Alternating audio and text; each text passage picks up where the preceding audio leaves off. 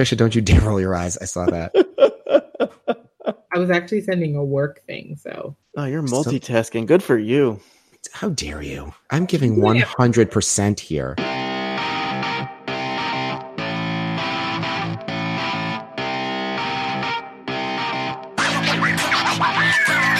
Hi, welcome to Outrageous, our bi weekly podcast where we talk about race, media, culture, politics, and everything in between. My name is Chris. I'm in New York City, and I'm joined by my very best friends, Trisha in LA. Hello. And Jason in DC. Greetings. So, last week we aired the episode where Jason told us all about his time at the Trump White House that we had recorded in 2017. So now we're back in the present day. It's back 2018. Jason is back with us. Congratulations, welcome. So It's Jay, t- I- how long were you? How long were you there? I was there from January 2017 until mid October 2018. So I just want to ask you the hard questions. Ready? Regrets? I don't have any regrets, Really? really. Huh. Explain. I think I was able to do some good while I was there for the department and for kids and for the country. I don't think that I did any harm. So I have no regrets. And I learned a ton. If there's anything you were going to get out of this, it was going to be that. First of all, can you talk about how you came to leave, so people don't think like you were like chased out by Donald Trump himself? How did you come to leave the Department of Education? So I said that I was going to try to be succinct in my answers as opposed to how I was the last time we talked in February 2017. but it's so hard like so I'm going to try to do this succinctly. First of all, in the summer of 2017, some folks may have seen that it was reported that I was leaving the Department of Education. And this was immediately following some national reporting that Senator Lamar Alexander, who is a committee chair of the relevant committee to education in the Senate, he had publicly kind of chastised me for feedback that I gave states about their state plans. And so, so soon after that, it was reported I was leaving the department. Just to put that in context, I was on vacation and I get a call from the director, or I'm sorry, the acting assistant secretary for the Office of Communications and Outreach at the Department of Education. He calls me while I'm on vacation and says, I just want to give you a heads up. There's going to be a national article that you're leaving the department. There's no truth to it, but I just heard about it, so I wanted you to know. Literally within seconds after I get off the phone with him, like an article pops up. To this day, no one has ever owned up to being the source for that story. The reporter said that multiple people had said that on condition of anonymity. That was the first moment, though, when I thought, do I need to be looking for a job? Because people had warned me any political appointee, you're on a stopwatch and you can be, you know, gotten rid of for any reason whatsoever. I was in a particularly precarious situation. It was publicly reported that I was a Democrat, which I am, and that I had been supportive of Obama, which I was. Um, and, and now I had this like public spat with this powerful committee chair. So I was like, wow, I I might actually need to think about what happens if I do get chased out. But then I, you know, I said to myself, I, if you know, at some point, obviously, I will be leaving. At some point, who knows when? But I need to leave on my own terms. I can't be chased out. So I stayed at the department and continued to do the work. After I had been there a full year, so January 2018, I, I had gotten past that spat. I didn't have the kind of daggers being thrown at me that I had for a while. But I thought, you know, it's probably it probably is just good practice to start to think about what I might do next. I wasn't looking to leave. I, I was enjoying the work. I thought I was able, as I said, to do good work and I wasn't doing harm. So I started to just think about it. I started to call people who whom I trusted in the field of education, have confidential conversations, just say, hey, whenever I finish doing this, do you have any suggestions? So I was I just put feelers out. I was just having conversations. I was still doing the work. And one of there was a conversation in particular that I was having with someone I knew was the CEO of a company. We were talking quite a bit. Uh, again, it wasn't about a particular job at first. It was just about education in the field. And over time, that evolved into a conversation about me working at the company. And ultimately, that's what happened. So I, I was still enjoying the work, but I got this great opportunity to work for a company that I think is doing really good work for kids. I think Secretary DeVos continued to be happy with my work, and she was very supportive and um, very nice when I told her that I was I was going to take this opportunity. So that's how it happened. So when you say that um, you felt like you were doing good, you know, we've just spent some time having um, a pretty good uh, or a pretty thorough exploration of what exactly happens at the Department of Ed. I hope you all were able to take that all in. so when you say that you felt that you were doing good, can you sort of frame that in um, in the context of how things were playing out at the Department of Ed? Can you be a little bit more explicit about that? Yes. So a few things. One is I, I love management and I was able to be in multiple management positions during my, my time at the department. And I, I enjoyed the work. I felt like by managing in effective ways, I was helping to improve the department and, and what it was providing to the field. And I got a lot of positive feedback from lots of folks at the department about management. So that's one thing where I just feel like I would, and, and I don't, I don't want to be critical of anyone in particular, but there certainly were examples of not so good management at the department, and even more than that, I heard stories of previous managers that weren't so great, and so it seemed like I was doing good, but just by really being committed to being a, an effective manager. Secondly, probably the biggest thing, like the most public thing, this was reported a lot in the press, was that I, I happened, I was fortunate in joining the department at a really important moment in education, in that the Every Student Succeeds Act had been passed not too long before. And when I got there, states were responsible for submitting these consolidated state plans, which which essentially the law required that every state submitted a plan that laid out how it was going to hold schools accountable for performance, particularly with students from educationally disadvantaged populations, but in general as well. All 50 states, plus the District of Columbia and Puerto Rico, by law had to submit these plans and these plans are very complicated. The law, it's a thousand page law, very complicated law. These plans were really essential, and it was there was just a lot to litigate in the plans around what states were going to do to ensure that schools were meeting the needs, for instance, of English learners, of African American students, of students with disabilities, of Hispanic students, etc. So it was a great moment to be there because I had the chance to read these plans, work with folks at the department, and there were some great folks there, both career and political lawyers and subject matter experts, and say, okay, all these things that this state laid out are compliant with the law. These other things are not. The law requires that they're, for instance, more attentive to this particular group, or that they will disaggregate, you know, student achievement data for these different groups. So it was just a time to really make sure every state was complying with the law. I think the law has a lot of good safeguards in it. It also leaves a lot of room for innovation. So it was a chance to see what states were doing in terms of being innovative. So the opportunity to ultimately review and approve all 52 of those and recommend that the secretary approve them. And every single state, it was a protracted conversation. Some more than others for sure, but mm-hmm. th- there was not one plan that showed up in compliance in its entirety, or even close, frankly. So that opportunity to work with states on what education was going to look like in their states moving forward, that was great. And then the last thing is that as as I mentioned back in February 2017, the department gives out a lot of grant money, and I had the opportunity to have input on how those grant competitions were going to be designed, what priorities were going to be there, and really trying to put in priorities that were going to incentivize the country to and, and different institutions to adopt practices that were going to be more evidence based, that were going to serve populations that are often underserved. And I'm sorry, there's one last thing after that, which is the department's undergoing restructuring. Now that happens a lot, maybe even under every new administration. But that's another thing. I, I had a leadership role in thinking about how the department could be more effective and efficient. I oversaw, in particular, the merger of the Office of Elementary and Secondary Education, which the office with the Office of Innovation and Improvement.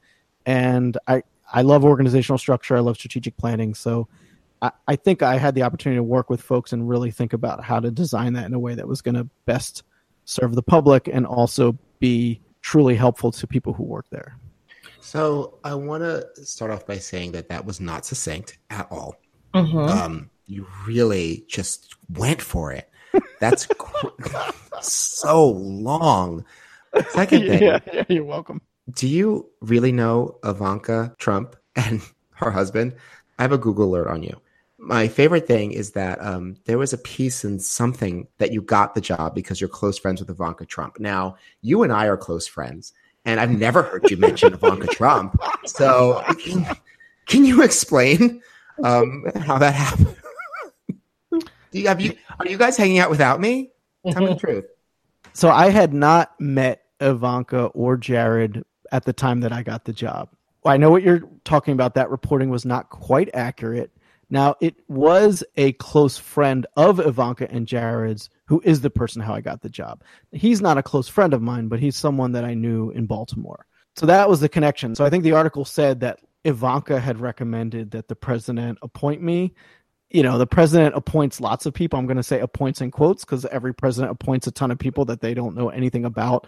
So mm. it, I think it went through Ivanka through some way, but it, she didn't know me, didn't know much so about she wasn't me. Like, she wasn't like, Daddy, uh, please put Jason through. He's my best friend. Nothing yeah, like that. She, she was not like that. Now, I will say I did have the opportunity while I worked at the department. I met Ivanka and spent a couple of hours with her once, and then a, another time I was in a meeting with Jared for about an hour, and that's the that's the extent to which I've spent time with Ivanka and Jared. How are they? Lovely. In Don't those answer two, that. Don't answer that. It's fine. okay. So, in, no, in those two meetings, they were. I I thought they made good contributions. But let's be let's be real here. There are lots of people who are going to listen to you say the work that you were doing and how you thought it was impactful. And it was like, but you were working for an evil empire. But how did you really deal with that sort of like disconnect between what you felt like you were have the experiences you were having in your workday with the people you enjoyed and the public's perception of this administration? So personally, I continue to find much of what the administration was doing to be abominable. I really found a lot of it to be awful. I continue to find it that way. So that that was but in terms of for me, I just felt like I could go to work every day. I could try to make a positive contribution.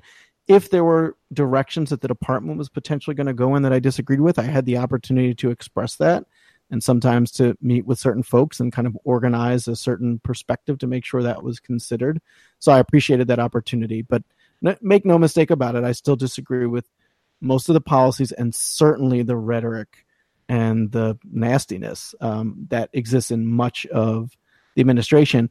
In terms of with personal relationships, I mean, the questions you two are asking, I got those questions while I was there. I had friends say, Wait, you say you like your job. Like, talk to me about that. How is that possible? Or people say, You know, I am dealing, I'm watching immigration policies be enforced in my community that are awful how is it that you can possibly work there? And those were tough conversations. I answered them similar to the way I just answered your question. I still don't have regrets because I think I had the opportunity to do some positive things, but I still disagree with the administration on a lot of issues. D, have you lost friends? No, I haven't lost friends. When I first got the job, I was on Facebook, I was on Twitter, and I was on LinkedIn. I decided early on to uh, actually this you'll appreciate this chris because you've recommended that we as a society cancel social media.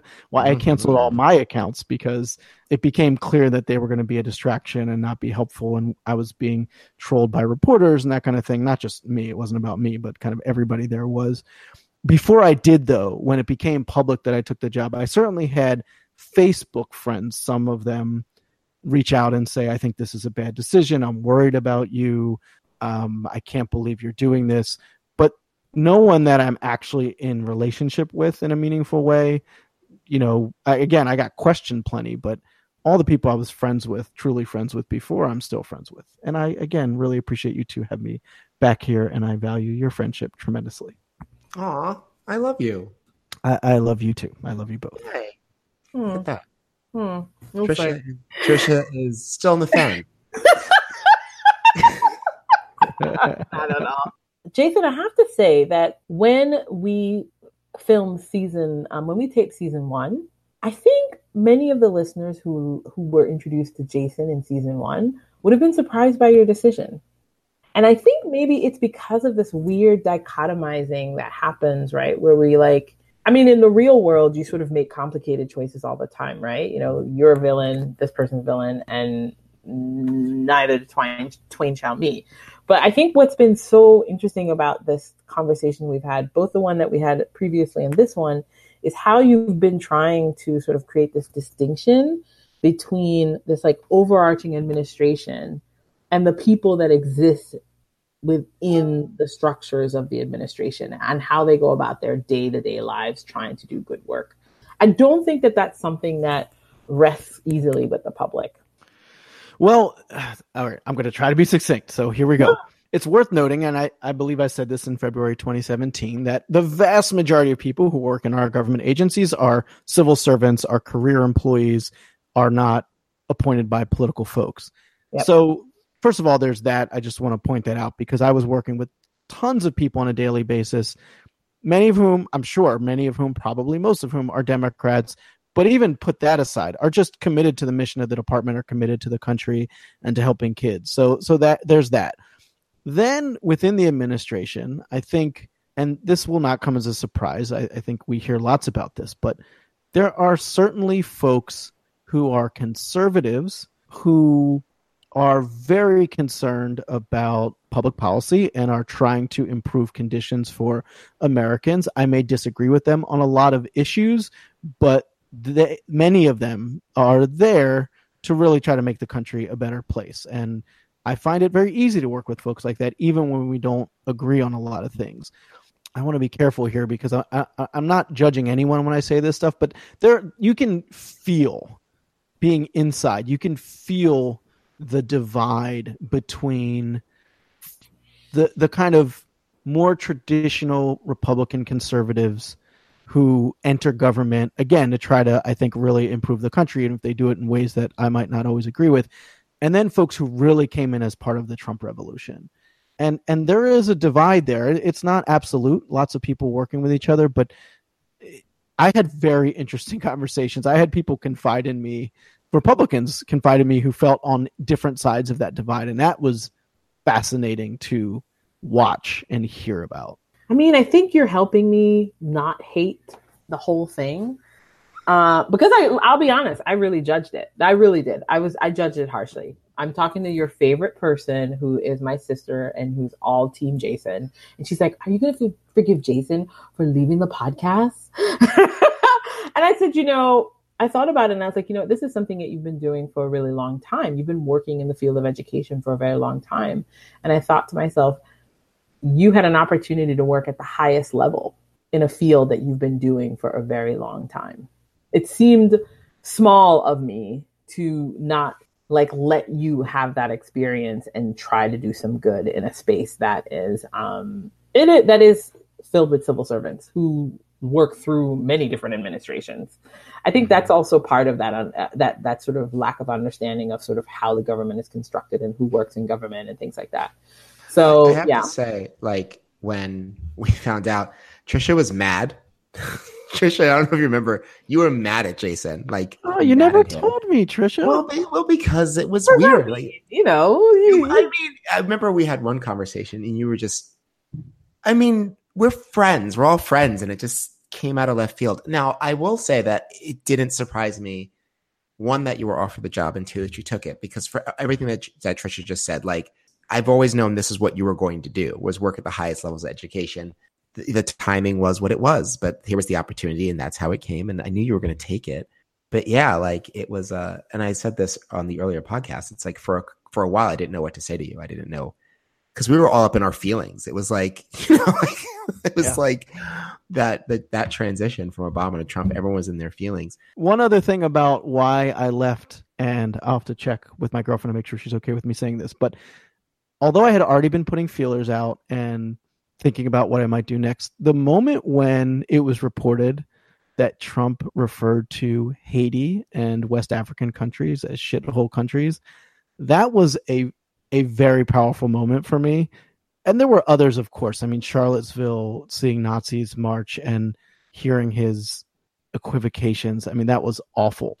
But there was something so personal about the reference to Haiti and West African countries because it just so happens my girlfriend's mom immigrated here from Haiti. Her father immigrated here from West Africa. And it was like, oh my goodness, like he is saying we shouldn't be accepting immigrants from this country. My girlfriend would not be here if we didn't accept immigrants from this country. And again, it's weird that like my, you know, grandparents were uh, immigrants here. So, but hearing him refer to those countries as shithole countries was, I was like, wow, I got, I got to get out of here. that was that was a moment too. In wrapping this up, Jason, you've given me not just now, but over the past two years, you've given me a you've given me a way to think about how what's the word I'm looking for? It's not civility. It's not civility, but at the end of the day, like people who disagree have to work together. I do not know how to evaluate if you were able to do any good in the department. I know you, so I know that your intentions were correct, and I know that everything you did was for the good of children. But I, I don't know. I guess I don't know if this is a question or a statement.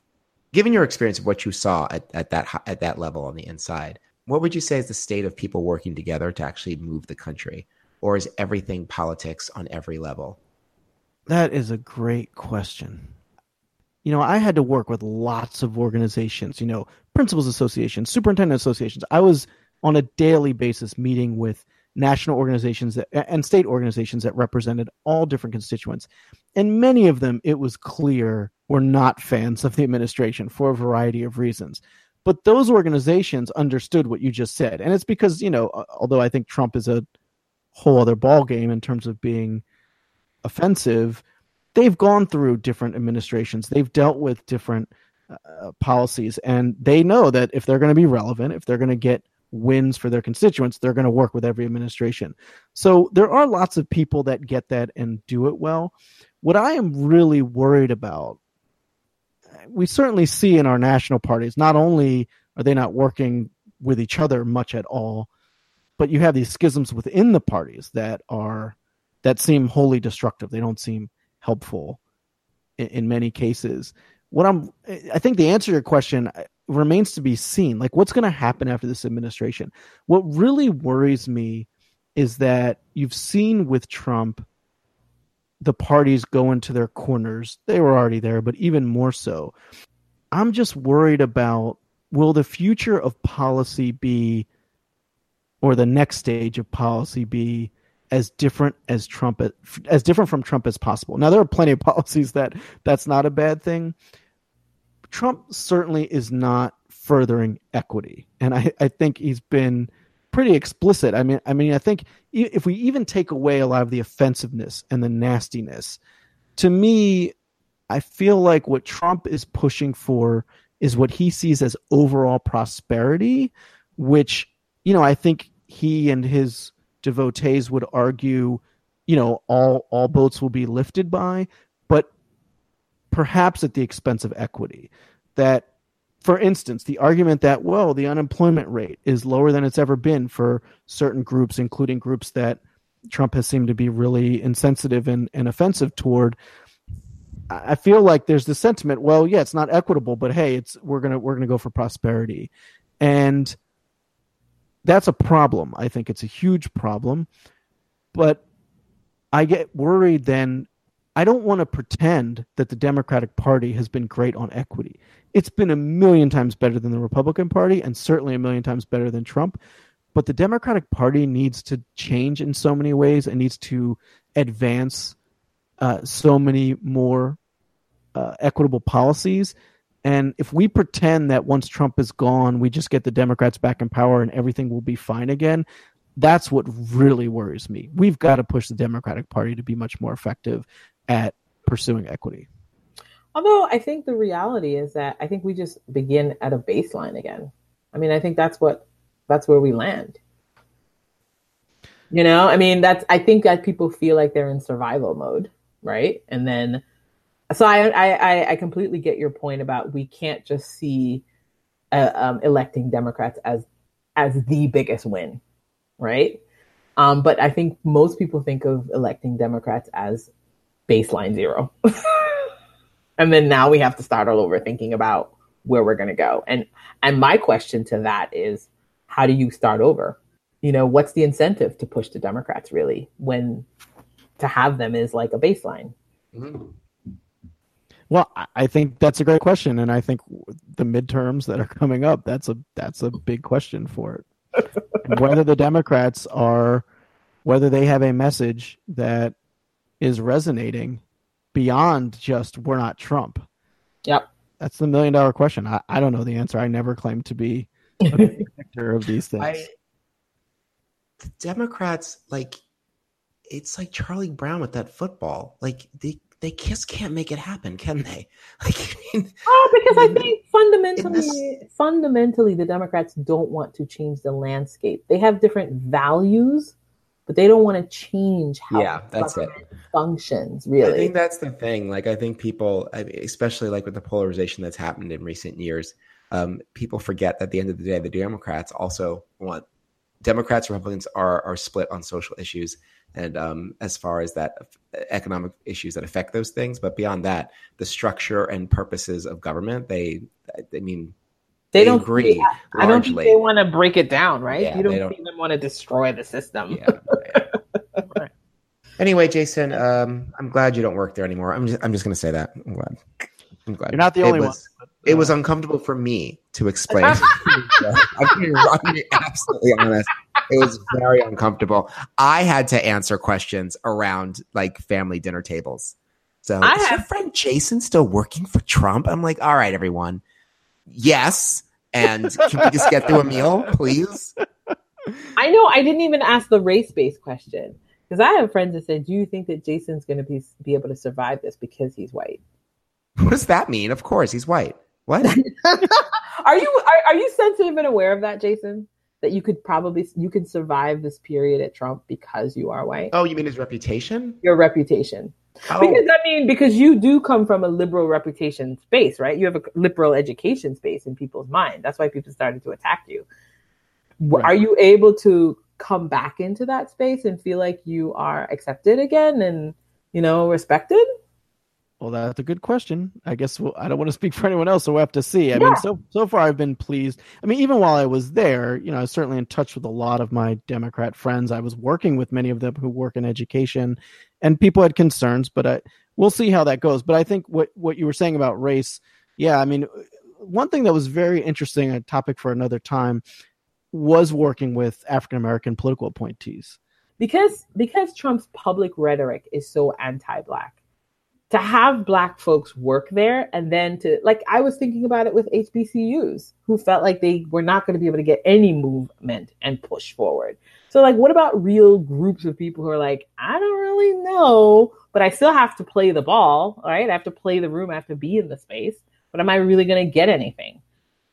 What was it like to encounter like african american appointees well, uh, uh, you're touching on two things. One is yeah. African American organizations, which yeah. is one conversation. The other is appointees. I worked with several African American political appointees, both at the White House and in the Department of Education. And again, some of them are folks that come in every time there's a Republican administration. They're just diehard, you know, conservatives, and and some of them were new to to the federal government under this administration. And uh, but I'm thinking about what you said before. I do think it's easier for me to skate back into liberal circles. Not that those folks necessarily want to, but I would guess it's a you know, I think there are conservative circles that for lots of reasons are very excited to have African American kind of true believers. And so there's a there are careers for for folks that that fit into that category. But I think in terms of being able to exist in kind of multiple spaces, including liberal spaces, is probably a lot harder for them than it is for me. Okay. I imagine. it, it actually it reminds me of when I was in Israel. I remember that there was a time when three soldiers were captured. Uh, I want to say by Hezbollah, but one of the terrorist organizations. Two of the Israeli soldiers were Jews, and one of them was a Bedouin, an Israeli Arab. And I remember my friend said, he's going to get it the worst because mm. you know they're going to see him as a traitor, right? Not just a not just a hostile, but a traitor. I think that that's an extreme example, but I do think there are people that see politics that way in this country. True. Well, uh, that was a lot. So, okay, let's move on to recommendations, which is something you've seen, heard, read, or experienced that you think other people should see, hear, read, or experience. Trisha, what do you have? So, I was listening to the Ezra Klein show, and he had on this guy called Francis Fukuyama. He's a writer. Case against identity politics. This man is generally a conservative. I don't really follow that circle very much, so I was really coming to his ideas fresh. So I didn't have any kind of expectations about what he was going to talk about in terms of identity politics. I'm like, okay, let's let's explore this question of identity politics. And I was really buying into this notion that America had sort of moved away from assimilationist ideas, that there was a kind of centralizing cultural experience that defined America that immigrants subscribed to.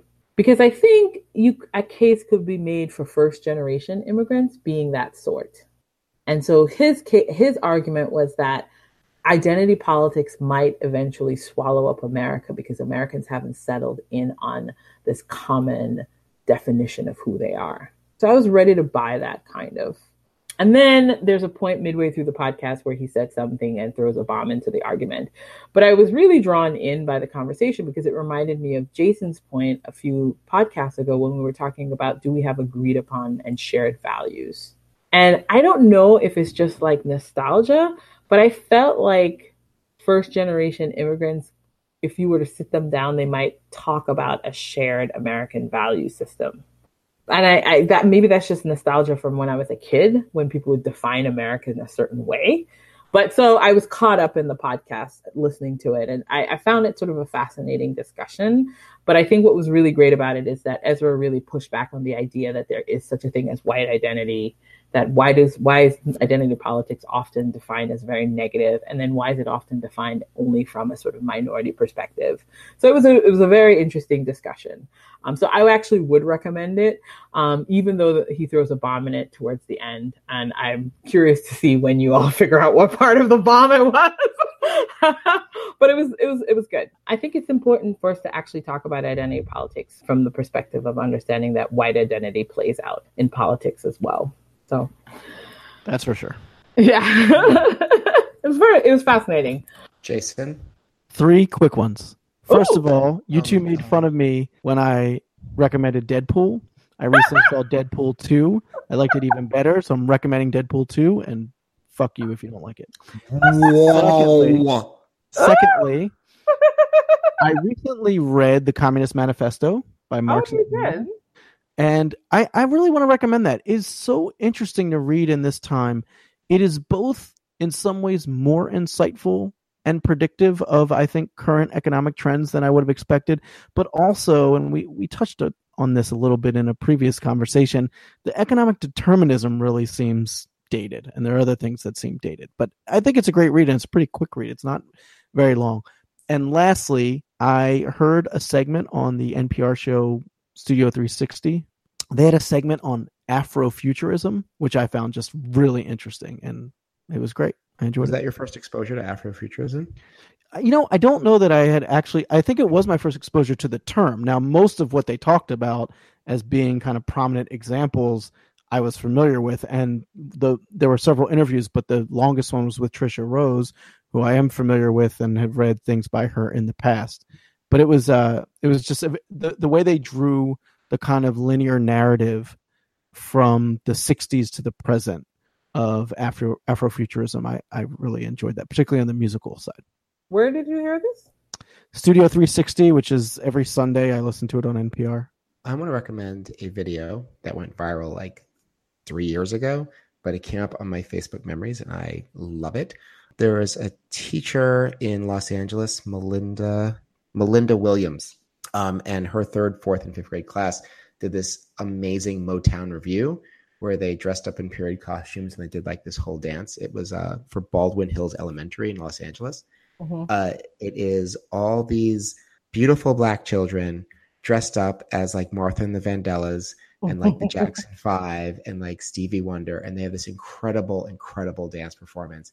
And every time I see it, my eyes well up with tears because it's one of those things where I look at and I think about like, I love the fact that like black people, like the entire world being anti black, trying to crush like the spirit of a people.